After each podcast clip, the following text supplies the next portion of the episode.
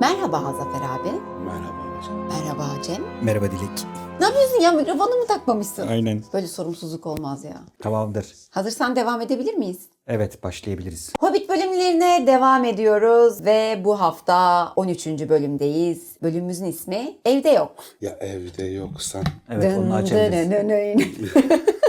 Söylüyorsun kabul de dans etmeye şart mı? Danssız olmaz.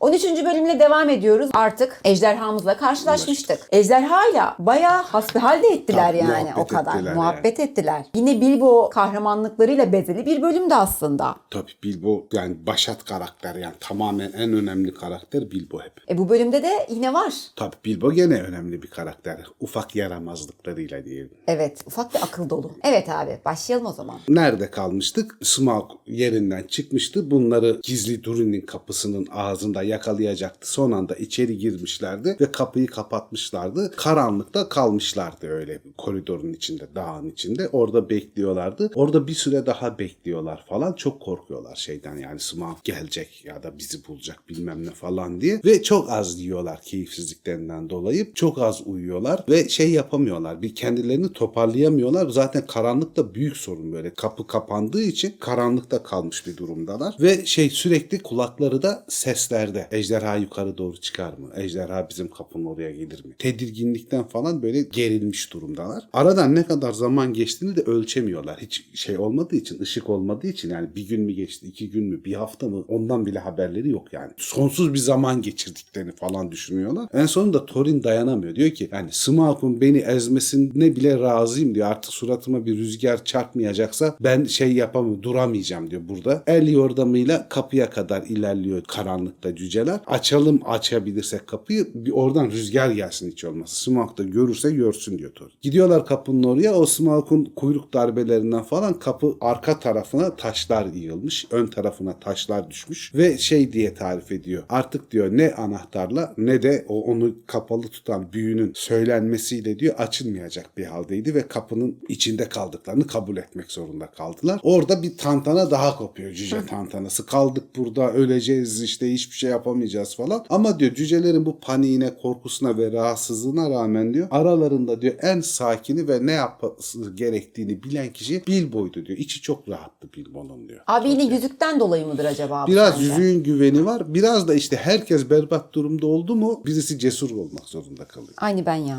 Başak Burcu olduğu için. Başak. yani. Herkes kendini yolluyor.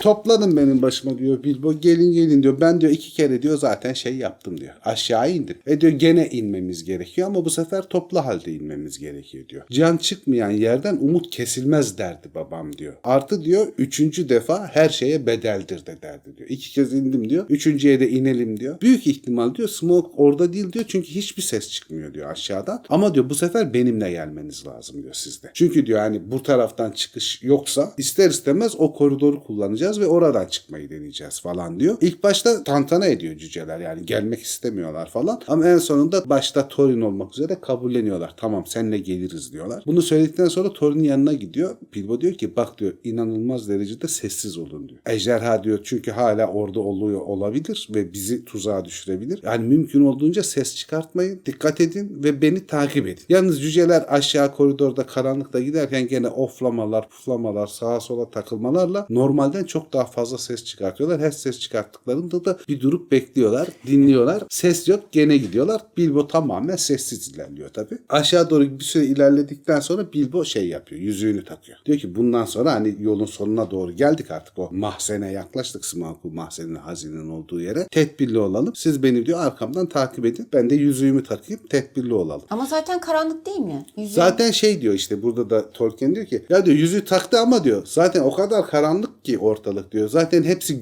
görünmezdi yani bir şey görebilecek ışık yoktu yani. Ama şey de var şimdi yüzüğü takıyor olur ya Smaug alev çıkarttı bilmem ne aydınlık olursa o sırada en azından ben görünmem diyor yani. Bilbo şeyi tam ölçemiyor tabii yolun sonuna geldiğini karanlıktan göremediği için eliyle ite ite gidiyor hani bir boşluğa gelelim bir duvara gelelim diye. Yalnız tam o mahzen duvarın oraya gelmiş fark etmiyor elini boşluğa itince dengesi kayboluyor ve tam yüzüstü hazinenin içine düşüyor. Bu düşer düşmez cüceler pısıyorlar kalıyorlar orada. Bu da korkusundan bir süre nefes bile almadan orada yatıyor ya smoke varsa diye. Sağa sola bakıyor böyle ufakça gözleriyle falan. Leş ejderha kokusu onun dumanının kükürt kokusu falan kalmış ama etraf karanlık. Uzakta böyle bir beyaz ışıltı var sadece. Ama beyaz bir ışıltı olduğu için bunun ejderha ışığı olmadığını da anlıyor. İçi rahat diyor. Diyor ki tamam ejderha yani smoke burada değil demek ki diyor. Bir doğruluyor ama korkuyor da tabii yani. Gene sağa solu kontrol ediyor bir yere gizlenmiş midir diye. Ejderhaya rastlamayınca diyor ki bundan sonra risk alacağız. Thorin'e sesleniyor. Diyor ki Oin ve Gloin diyor hala kavları varsa yanlarında bana şey diyor meşale getirsinler diyor. Şey ışık getirsinler. Cüceler bir ara duymazdan geliyorlar bunu. Sanki haberleri olmamış, duymamışlar gibi davranıyor. En sonunda Bilbo şey yapıyor, deliriyor. Sıçramaya başlıyor. Gidin bana bir ateş getirin. Kavunuz falan varsa falan diye. Kıyameti koparıcı artık duymamazlıktan gelemiyorlar. Thorin, Oin ve Gloin'i yukarıya çantalarının yanına gönderiyor. Bilbo da artık iyice gerilmiş ve kızmış bir durumda. Smaug'a meydan okuyor. Diyor ki kahrolasın Smaug seni solucan. Saklambaç oynamayı bırak ve bana biraz ışık gönderdi diyor. Ondan sonra beni yersen ye falan. Vay. Sumak olmadığı için tehlike yok tabi ses gelmiyor. Işığı beklemeye başlıyor bu seslenişten sonra. Oyunla Glowing gidiyorlar. Sonra titrek bir ışığın geldiğini görüyorlar. Bir tane çamdan meşaleyi oyun elinde getiriyor. Yanmış durumda. Glowing'in de koltuklarının altında çok sayıda meşale var. Beraber aşağı cücelerin yanına geliyorlar. Yanan meşaleyi Bilbo'ya veriyorlar. Bilbo onların da gelmesini istiyor. Meşalelere yakın benle gelin diyor. Onlar hiç umursamıyorlar. Diyorlar ki hala sorumlu hırsız sensin. Başına bir iş gelecekse senin gelecek. Araştırma işi falan senin. Bizi karıştırma. Biz burada bekliyoruz. Hatta biraz daha geri çekiliyorlar. Sınırdan biraz daha geri karanlıkta saklanıyorlar. Oturup beklemeye başlıyorlar. Bilbo elinde ışıkla ufak bir ışıkla yürüyor. Onlar da ışığı takip ediyorlar. Bilbo gidiyor diye. Ara ara ışığın sallandığını falan görüyorlar. Çünkü çok küçük bir ışık olduğu için altınlara basıyor, kayıyor. Ayağına bir tane büyük kupa takılıyor. Dangur dungur yuvarlanıyor. Onun sesi geliyor. Ara ara sektiğini ettiğini falan görüyorlar Bilbo'nun. Ama Smaug'dan haber olmadığı için içleri biraz daha rahatlamış durumda. Bilbo daha sonra böyle bir dans eder gibi yaylanarak ışığın geçtiğini görüyorlar. Bu altın hazine tepesine tırmanıyor Bilbo demek ki diye düşünüyorlar. Sonra orada tepenin yukarılarına doğru Bilbo yüksekte sadece ışık olarak görünürken bir ara eğildiğini görüyorlar Bilbo'nun. Bir şeye eğildiğini ya da düştüğünü fark ediyorlar. Ne olduğunu merak etmelerine rağmen Bilbo tekrar ayağa kalkınca tamam diyorlar. Sorun yok. Hani herhalde ayağa falan takıldı. Bir mesele kalmadı. Rahatlamış oluyorlar. O sırada Bilbo'ya geri dönüyor Tolkien ve orada şey diyor. Oradaki diyor bir mücevher onu ilk yattığı yerden de gördü. Küçük beyaz ışık. Neredeyse diyor ayakları büyülü bir şekilde ona doğru ilerledi ve o tepenin üstündeki o beyaz ışığı yayan yere geldiler ve onu görür görmez Bilbo bunun arken taşı olduğunu anladı. Çünkü diyor tarif edilen başka hiçbir şeye benzemiyor. Apayrı bir mücevher. Yanına geldikçe de gitgide böyle e, ışıması artan büyülü bir mücevher haline gelmiş arken taşı. İnceliyor eline almadan evvel. Ham halden değiştirilmiş bu arken taşı ilk bulunduğunda bu şekilde değilmiş. Belli cüce işçiliğini görüyor. O falseta dediğimiz yüzeyler falan yapılmış ve ışık yani bin bir renge bölünerek yansımaya falan başlıyor. Bilbo büyüleniyor bundan. Çok zor da sığsa en büyük cebine onu zorla tıkıştırıyor. Burada bir şey dikkatimi çekti abi. Burada ilk bu arken taşını gördüğünde şey diyor ya. Daha tırmanırken aynı beyaz ışıltı önünde parlamış ve ayaklarını kendisine çekmişti. Arken taşında Silmaril gibi bir etkisi var demek ki. Çünkü Yani kendine doğru işte çekiyor. O kadar güzel ki. Güzellik kendine doğru ilgi çekiyor ve kendine doğru çekiyor. Ha, Evet, büyülü bir durumu gibi. yok Belki de büyülü bir durumu var. Hani belki de ama özel olarak büyülü bir durumdan bahsediyorum. Mesela Hmm. Silmaril'in içinde işte hayat ışığı vardı bilmem ne falan. Ama Arken taşı bir krallık belirtici olduğu ve inanılmaz güzel bir şey oldu. Yani insana bir tutku yarattı. Yani yüzükteki gibi biraz. Yani kendine hayran bırakarak kendine saklama isteği oluşturduğunu biliyoruz. Ama bu sadece güzelliğinden dolayı mı yoksa büyülü bir yanı mı var onu bilmiyoruz. Net bir şekilde Arken taşının Silmaril olmadığını da Tolkien söylediği için hani Arken taşı acaba Silmaril mi diye düşünmeyeceğiz. Şey de çok güzel. Dağın yüreği. Dağın yüreği diyorlar evet. Çok güzel değil mi ya? Çok güzel bir tarif İsim. gerçekten. O taş olmadan bütün cücelerin kralı da olamıyorsun. Öyle de bir durum var. O bakımdan da bir belirteç olduğu için de çok önemli bir şey. Bir de yani çok kendini bağlayacak kadar, ona zaaf duyacak kadar güzel. Bilbo bunu cebine atınca ne diyor? Aha şimdi hırsız oldum işte.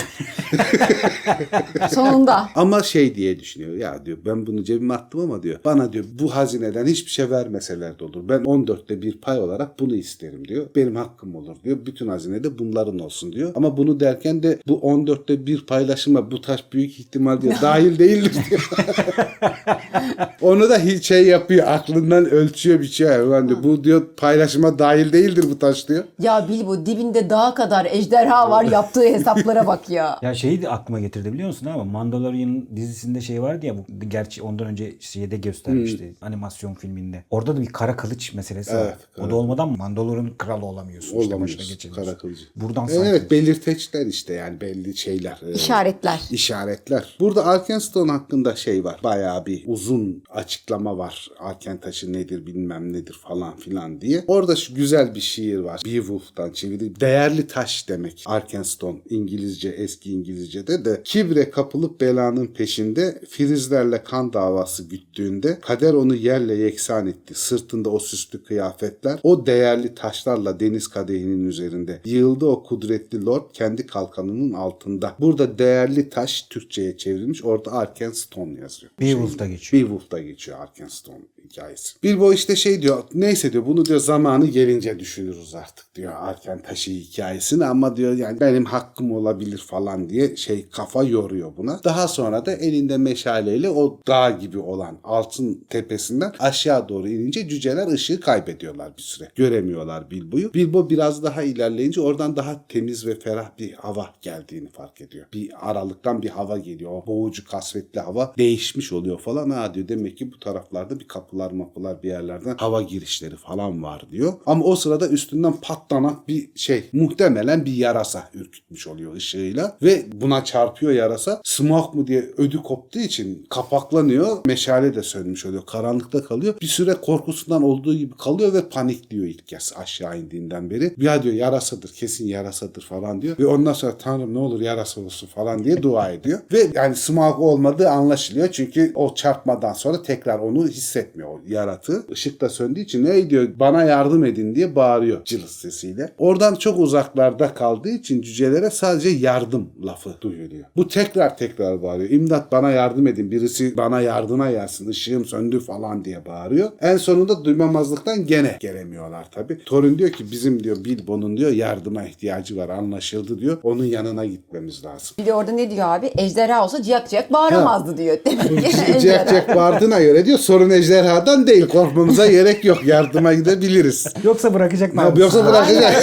o sırada gene Balin kadim dostu Bilbo'nun aslında şey diyor yardım etmeye diyor çoktan hak etti ve biz onu yalnız bırakarak hiç doğru bir şey yapmadık zaten diyor. Ben yardım etmeye gönüllüyüm diyor. Ben giderim diyor Balin. Balinciyiz. Balin böyle deyince diğerleri de kıvranmıyorlar. Zaten hani çok bölünmek de istemiyorlar. Korkuyorlar çünkü. Hepsi ayrı ayrı. Balin böyle deyince tamam diyor Thorin'de. Yakın meşaleleri diyor. Hobbitimizi bulmaya gidiyoruz diyor. Hepsi yakıyor meşalelerini. Aşağı atlıyorlar hazine odasına ve Bilbo'nun gittiği yöne doğru yürümeye başlarken karşılarında Bilbo'nun geldiğini görüyorlar. Rahatlıyorlar yani. Bilbo kısaca anlatıyor. Diyor ki bir yarası çarptı yere düştüm meşale söndü. Smaug'la ilgili bir sorun yok. Mesele yok yani. Smaug burada değil. Rahatlıyorlar tabii. Ve bu sefer çevresine bakmaya başlayınca 13 ışık birden yandığı için ya diyorlar amma büyük hazine yani. Değerli taşlar, altınlar, kupalar falan. Cücelerin kafa gidiyor yani onları görünce. Çünkü şey diyor burada. Cüceler diyor çok büyük altın ve servetin içine girdikleri zaman diyor hırçınlaşabilirler. Altının büyüsüne kaptırabilirler. Hatta vahşileşebilirler bile diyor. Yani cücelerin aklını alır böyle bir büyük servet bilmem ne altın. Burada cücelerin bir huyunu daha öğrenmiş oluyoruz. Vahşileşmeye kadar gidebilir diyor Tolkien. Cücelerin Tingol'de altın gördük zaten. Tingol'de gördük yani. Bir şey taktılar mı takıyorlar yani. Buraları araştıralım edelim deyip de cüceler kıvırıyordu ya. Cüceler bu hazineleri çevresine bakıp gördükten sonra artık diyor Bilbo'nun bu şekilde teşvik etmesine gerek kalmadı. Zaten herkes etrafı araştırmaya başladı. Yani oraya bakıyorlar, buraya bakıyorlar, orada onlar var. Bu hepsi ceplerine mümkün olduğunca beğendikleri şeyi doldurmaya çalışıyorlar. Ellerinden düşenlere de üzülerek bakıyorlar. Hepsini cebimize dolduramadık falan diye kahroluyorlar. Bir tek Thorin bunları toplarken sürekli tedirgin. Thorin de toplayıp cebine koyuyor da ara ara sağa sola etrafa bakıyor böyle. Onlar gibi tamamen kendini bir şeyler toplayama vermemiş durumda. Gözetliyor ve orada aslında Thorin Arken taşını arıyor aynı zamanda. Ama Arken taşını aradığında o sırada bahsetmiyor. Burada çok önemli bir şeyler buluyorlar. En önemli şeylerden biri o Smaug'un ilk yattığında da anlatmıştık ya arkasında gümüş telleri olan lirler, arplar olduğunu. Orayı bulunca fili vekili arp sanatçısı olduğu için hemen onların yanına gidiyorlar tıngırdatmaya başlıyorlar. Altın Abi ve gümüşten bak. yapılmış. Smaug müzikten hiç hoşlanmadığı ve anlamadığı için onlara hiç dokunmamış. Doğru düzgün bir hava akımı falan olmadığı için de akortları bile bozulmamış onların. Onları yanlarına alıyorlar. Çok mutlu oluyorlar. Onun yanında da şeyler var. Altın, gümüş ve çelikten yapılmış örgü zırhlar, kasklar, silahlar falan var. Hemen üstlerine o şeyleri, zırhları, silahları kuşanıyorlar. Kendileri hakikaten cüce savaşçılarına dönmüş gibi oluyor. Thorin'de gümüşten sapı olan müthiş bir çekiç var. Onu bulmuş ve üstünde de altın gibi çok parlak nesnelerden yapılmış zırhlarla beraber gerçekten bir cüce kralını andırıyordu artık diyor duruşuyla falan. Sana diyor ilk ödememizi de yapalım diyor Thorin Bilbo'ya da. İşte o efsanevi bizim Frodo'nun da kullanacağı olan aslında bir sipariş üzerine bir elf çocuğu için yapılmış mitril zırhı hediye ediyor Bilbo'ya. Vay be. Tabi burada o şekilde bahsedilmiyor. Lotur'dan öğreniyoruz. Çağın o döneminde artık mitril neredeyse hiç olmadığı için ya da Balrog yüzünden Moria'dan çıkartılamadığı için o kadar nadide ve o kadar muhteşem bir şey ki bu zırh şey diyorlar yani koca bir kenti tek başına satın alabilecek pahadaydı. Öyle bir değeri var. Ama Thorin'de işte Bilbo'nun artık hem yakın arkadaşı hem de inanılmaz yararlı işler yaptığı için gönül borcu olduğu için mitril zırhı hiç çekinmeden Bilbo'ya hediye ediyor. Bilbo giyiyor. Dışarıdan hani böyle ağır falan gibi duruyor ama tüy kadar hafif. Zaten mitril zırhı nasıl tarif ediyordu Bilbo daha sonra Frodo'ya verirken? Tüy kadar hafif, ejderha derisi kadar dayanıklı diye tarif ediyordu. Tabi bu sırada o kadar derin bir tanımlama yok mitril zırhı için. Buna şey diyorlar işte ya gümüş çelik diyorlar. Sim çelik diyorlar. Sadece Moria madenlerinin derinlerinden çıkıyor. Zaten Balrog'u uyandırmak kadar derine inme meselesi bu mitril madenin bulunmasından sonra çıkıyor. Mitril hep daha derinde daha derinde bulunduğu için bunu habire elde edebilmek için Moria cüceleri ta Balrog'un yaktığı yeraltı mağaralarına kadar kazmışlar. O sırada Balrog uyanmış. Yani mitril biraz da Balrog'un uyanmasına neden olan nesne ama muhteşem bir nesne. Yani hakikaten hiçbir şekilde herhangi bir şeyle kesilmeyen, delinmeyen ama son derece giyilmesi hafif bir zırh. Bilbo şey yapıyor ya diyor beni diyor bunu diyor şeyde şairde görselerdi tepe dibinde çok dalga geçerlerdi. Çok komik oluyorum falan ama diyor gene de hayran oluyor o işçiliğe, o güzelliğe falan da. Büyük olmamasından dolayı da ağır olmamasından dolayı da gayet memnun tabii bunu bulmaktan. Bilbo daldınız gittiniz de diyor şimdi ne yapacağız? Yani Bilbo o altın hastalığına yakalanmıyor cüceler gibi. Çok daha soğukkanlı. E zaten Arken taşını bulmuş yani. Altın ona çok güzel gelmiyor o kadar. Arken taşı kendinde olduktan sonra. Yalnız Bilbo'nun bulduklarına bak. Bir tek yüzük bir, bir de, de arken Arken taşı. taşı.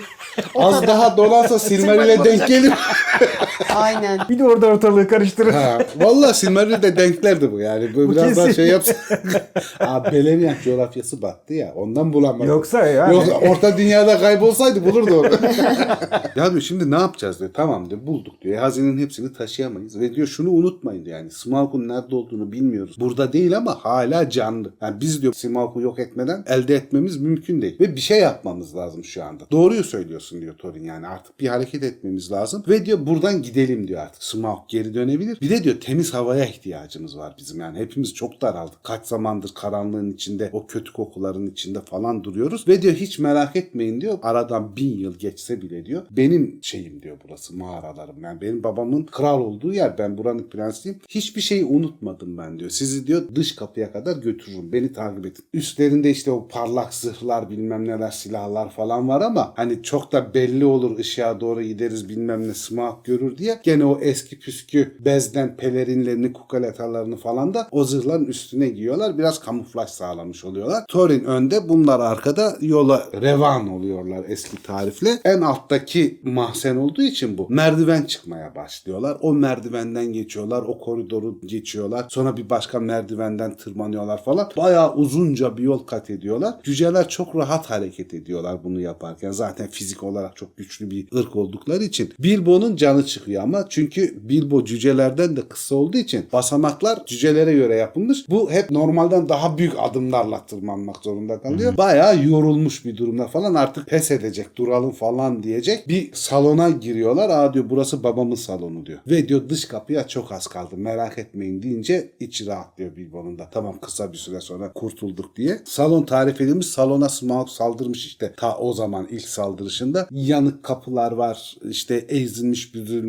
yiyecekler var. Çürümüş iskeletleri ortaya çıkmış cesetler var. Dağılmış yemek masaları, toplantı masaları falan var. Bir harabe gibi duran bir yer. O eski cüce parlaklığı falan da kalmamış. Her şey o Smaug'un dumanından, ateşinden, kokusundan sıvanmış gibi duvarlar falan da böyle çok çirkin. Bilbo hatta bundan çok rahatsız falan oluyor. Yani çok çirkinleşmiş bir yere geldiğini falan düşünüyor. Büyük salonu geçtikten sonra akarsu sesi duymaya başlıyorlar. Thorin diyor ki tamam diyor akarsuyu diyor takip ettiğimiz zaman diyor büyük kapıya ulaşacağız. Bu akarsu dağın içinden geçen devam eden bir akarsu yanındaysa yani onlarca kişinin yürüyebileceği kadar şey var. Yollar var iki tarafında da. Ortasından akarsu akıyor. O yolları cüceler yapmış zaten. Akarsu dağın içinden Değil'e kadar gidiyor. O akarsunun düzgün çevreye zarar vermeden akması için de akarsu yatağını değiştirip kendileri cüceleri zamanında şey yapmış. Akarsu yatağını oluşturmuş. Suyu tahliye etmişler. Kasabayı da susuz bırakmamış oluyorlar bu şekilde. Medeniyet geliştirici bir durum olmuş. Hem cüceler için hem insanlar için. O akarsuyun yanından yürüyorlar ve ileride böyle ufak bir ışık görüyorlar ve temiz hava gelmeye başlıyor ve bunlar psikolojik olarak bayağı rahatlıyorlar. Akarsunun yanından devam edip bir cüce kemerinin oradan dışarıya ulaşıyorlar. Yani açık havaya ulaşmış oluyorlar. Cüce kemerin de özelliği şu. Kemer yapımı zaten hani mimariden haberdar olanlar ya da mimari belgesel izlemiş olanlar falan bilirsin. Kubbe ve kemer yapımı üst düzey teknik ister. Yani bilgi ister. Cüceler bunun en üst aşamalarından birisine sahipler. Ejderhanın müdahalelerine rağmen yıkılmamış bir kemerle örülmüş bir kapı var orada. Yani önemli olan hani şey o cüce medeniyetinin yüksekliğini gösteren bir şey. Ve kapıdan dışarı bir bakıyorlar. Değil kasabası gözüküyor. Akarsu devam ediyor işte Değil kasabasına kadar falan. Bunlar bir rahatlıyorlar tabii o aydınlığı havayı görünce bir seviniyorlar falan. Orada ne yapacağız ne edeceğiz bilmem ne konuşurken Bilbo diyor ki dondum ben diyor çok soğuk. Güneşin altında üşüdüler diye bir cümle var burada güzel. Çünkü artık sonbahar geçmiş. Durun günü zaten kış başlangıç günü. Artık doğudan gelen rüzgarların oldukça serinletici olduğunu, çok soğuk estiğini falan söylüyor Tolkien burada. Ben dondum diyor ve günlerdir herhalde doğru düzgün bir kahvaltı yapmadık. Kahvaltı saati geçmiştir. Bir şeyler yememiz lazım falan muhabbeti oluyor. Ama diğer cüceler diyor ki ya diyor burada açıkta kaldık yani. Ejderha bizi görebilir. Yakalanabiliriz ya bizi gözetliyorsa. O indi herhalde. Sanki diyor arkadan diyor yukarıdan bize bakıyormuş gibi hissediyorum diyor. Gözleri bizi tarıyormuş gibi hissediyorum diyor. Hepsi kafasını kaldırıp geriye falan bakıyorlar. Ama öyle bir durum yok. Ejderha hala bulunmuş değil. Ya diyor doğru dedin diyor Balin. Başka bir yere geçmemiz lazım. Burada diyor çok savunmasızız. Yani bizi direkt görebilir. Bu diyor Dev kasabasına doğru giderken diyor nehri takip ederek oradan diyor batı kanadından diyor şey vardır. Gözcü kuleleri vardı diyor zamanında. Bizim yaptığımız. O alana gideriz. Ben sizi götürürüm diyor. Hatırlıyorum nereden gidildiğini. Suyun üstünden geçmemiz gerekiyor ama bir köprü vardı yıkılmadıysa diyor. O köprüyü üstünden geçtikten sonra diyor o muhafız salonlarına giden bir basamaklar falan var. Şayet yok olmadıysa çok şey değil sorun değil. Ben yolu biliyorum. Beni takip edin diyor. Bilbo diyor ki ne kadar var? 5 saat kadar sürer herhalde diyor yürüyüş mesafesi. Vay diyor benim başıma gelenler 5 saat daha mı diyor burada kahvaltısız yürüyüş yapacağız diyor. Ben diyor bu iğrenç delikte daha kaç kahvaltı kaçıracağız. Zaten kim bilir kaç kahvaltı yapamadan geçti o karanlıkta falan diyor. Aslında bakılırsa diyor Tolkien sadece iki gece geçirmişlerdi. Onlar karanlıkta kaldıkları için o kadar uzun süre geçmedi ama onlar öyle hissettiler. Bir de diyor zaten tamamen yiyeceksiz de değillerdi yani. Torbalarında yiyecekler vardı öyle zirzurunu aç da değillerdi de diyor. Bilbo diyor haftalar geçtiğini falan düşündüğünde söyleniyordu diyor. Orada şey Thorin araya giriyor. Hem de gülerek eğlenerek hani temiz havaya da çıkmış biraz rahatlamış. Benim diyor sarayıma iğrenç deme diyor. Hele diyor bir temizlenip yeniden düzenlensin. Burayı ele geçirir. O zaman gör ne muhteşem bir saraydır diyor. Benim sarayım. Ulaşacağımız yerde de diyor kahvaltı edeceğiz. Takma kafana diyor. Bilbo da söyleniyor. Diyor ki o dediğin diyor Smaug ölümcü olur diyor. Nasıl öldüreceğiz Smaug'u diyor. Smaug ölmeden böyle bir şey yapamayız. Ve diyor belki de diyor dağın tepesinden bize bakıyor. Bizi diyor çocuk gibi eğleniyor bizde. Patlanak yakalayacak, yiyecek, öldürecek, ezecek bizi falan. Somurtuyor yani. Huysuzlanıyor Yani ölmeden falan. önce son isteği görünüyor ki bir kahvaltı. Kahvaltı yapmak. Burası soğuk ve ıssız bir yer diyor Bombur. Doğru düzgün yiyecek de yok. Şayet diyor Smaug bu çorak topraklarda diyor aç kalmış olması da muhtemelen biz çok iyi yiyecek oluruz diyor. Öyle kahvaltı falan oyalanmayalım. Bir an evvel diyor muhafız salonlarına gidelim saklanalım diyor. Hepsi bunu kabul ediyorlar ve Balin bu sefer grup liderliğini alıyor. Nehrin yanından devam ediyorlar. Belli bir süre gittikten sonra Balin'in bahsettiği köprünün yıkılmış olduğunu görüyorlar. Ama yıkılmış olmasına rağmen gene de suyun üstünde taşlar falan kalmış. Hani köprünün üstündeki kadar rahat geçemeseler bile taşların üstünden zıplaya hoplaya çok da zor olmadan karşı kıyıya geçmiş oluyorlar. Oradan da çok yıpranmış, dökülmüş, kırılmış basamaklar bile olsa o basamaklara ulaşıyorlar. O eski basamaklardan çıkıyorlar. Üç taraf açık, arkası kapalı bir gözcü mahaline geliyorlar. Bir alan var ama rüzgar hala alıyor her taraf açık olduğu için ama çok düzgün yapılmış orası. Böyle üç bölgeyi de sırtları açık her yeri görebiliyorlar. Önleri açık. Orada bir bakıyorlar yani smoke gözükmüyor gökyüzünde bilmem ne. Arkalarını dönüp bakıyorlar. Orada da smoke yok. Biraz rahatlamış oluyorlar. Oturup kram yiyorlar. Kram da göl insanlarının yaptığı aslında elflerin lembası gibi bir yol azı. Çok lezzetli bir şey değil ama uzun süre taze kalabiliyor. Gene çift fırınlanmış bisküvi gibi düşünmek lazım. Çünkü sıkıştırılmış kabarıklığı falan yok. Böyle bastırılmış bir bisküvi gibi pek tadı madı da yok. İşin doğrusu hani lembas gibi de değil hani bunu yiyorsun güçleniyorsun falan gibi de bir şey yok da karnın doyuyor gibi bir şey. Zamanında diyor keşke bu smoke baskını olmadan evvel Bali buralardaki diyor şeyler çok gevşek olmasaydı muhafızlar, gözcüler diyor. Smoke'un geldiğini daha erkenden görürdük ve belki de başımıza bunlar gelmezdi. Ama öyle bir refaha, öyle bir rahata alışmıştık. O kadar tehlikesiz bir hayata alışmıştık ki buradaki muhafızlar belki de o sırada hiç nöbet bile tutmuyorlardı. Ya da olan da çevreyi gözetlemiyordu. O yüzden Smoke'un baskını aniden oldu ve biz bu dağı kaybettik diyor. Alanın ötesinde de küçük bir kapı gibi bir yarık var. Orada daha küçük bir oda var ama mağara şeklinde mağaradan oyulmuş olduğu için rüzgar almıyor. Orada üşümeden durabiliyorlar. Oraya sığınabiliyorlar. Hem de dışarıdan gözükmediği için de saklanma alanı olarak kullanılabilir bir halde. Thorin diyor ki yani bu smoke riskini göze almak zorundayız. Miniminize ettik olabildiğince kadar. Yani saklanacak bir yerimiz var. Gözleyebilecek bir yerimiz var. Hep birlikteyiz. Bir kaybımız yok. Bu riski göze alacağız. Bakacağız ne yapacağımıza falan diyor. Ondan sonra Bilbo da diyor ki ay ağzına sağlık diyor. O da uzanıyor. Cücelerden bir kısmı artık o uzun yolculuktan ve kahvaltının ağırlığıyla yere serilmiş uyur vaziyetteler. Bir kısmı uyuyor ama 3-5 tanesi Thorin, Balin falan alanda toplanmışlar. Ne yapacağız, ne edeceğiz, bir şey yapabilir miyiz, Smaug nerede falan diye onu konuşuyorlar. Neler yapıp yapamayacaklarını konuşuyorlar. Tekrar gözetliyorlar bütün alanı falan. Smaug gözükmüyor ama kuşlar toparlanmaya başlıyor. Efsanelerden biri de Kral Dağa geri döndüğünde kuşlar da onunla beraber geri dönecek hikayesi. Thorin geri döndüğü için kuşlar da geri dönmeye başlamışlar. Artık gece de oluyor. Bu muhabbetler sırasında uyuyanlar, muhabbet edenler falan bir sessizliğe kavuşup herkes dinlenmeye çekiliyor ve Smaug nerede sorusu açıkta kalarak bölüm bitiyor. Hayal kırıklığına uğradın değil mi bölümde Smaug'u görmeyerek? Evet. Neyse bir dahaki bölüm doyarsın Smaug'a. O zaman bir bölümün daha sonuna geldik. Bir dahaki Hobbit bölümümüzün ismi Ateş ve Su. 14. bölümde görüşürüz. Görüşürüz millet. Görüşürüz. Görüşürüz. Patron.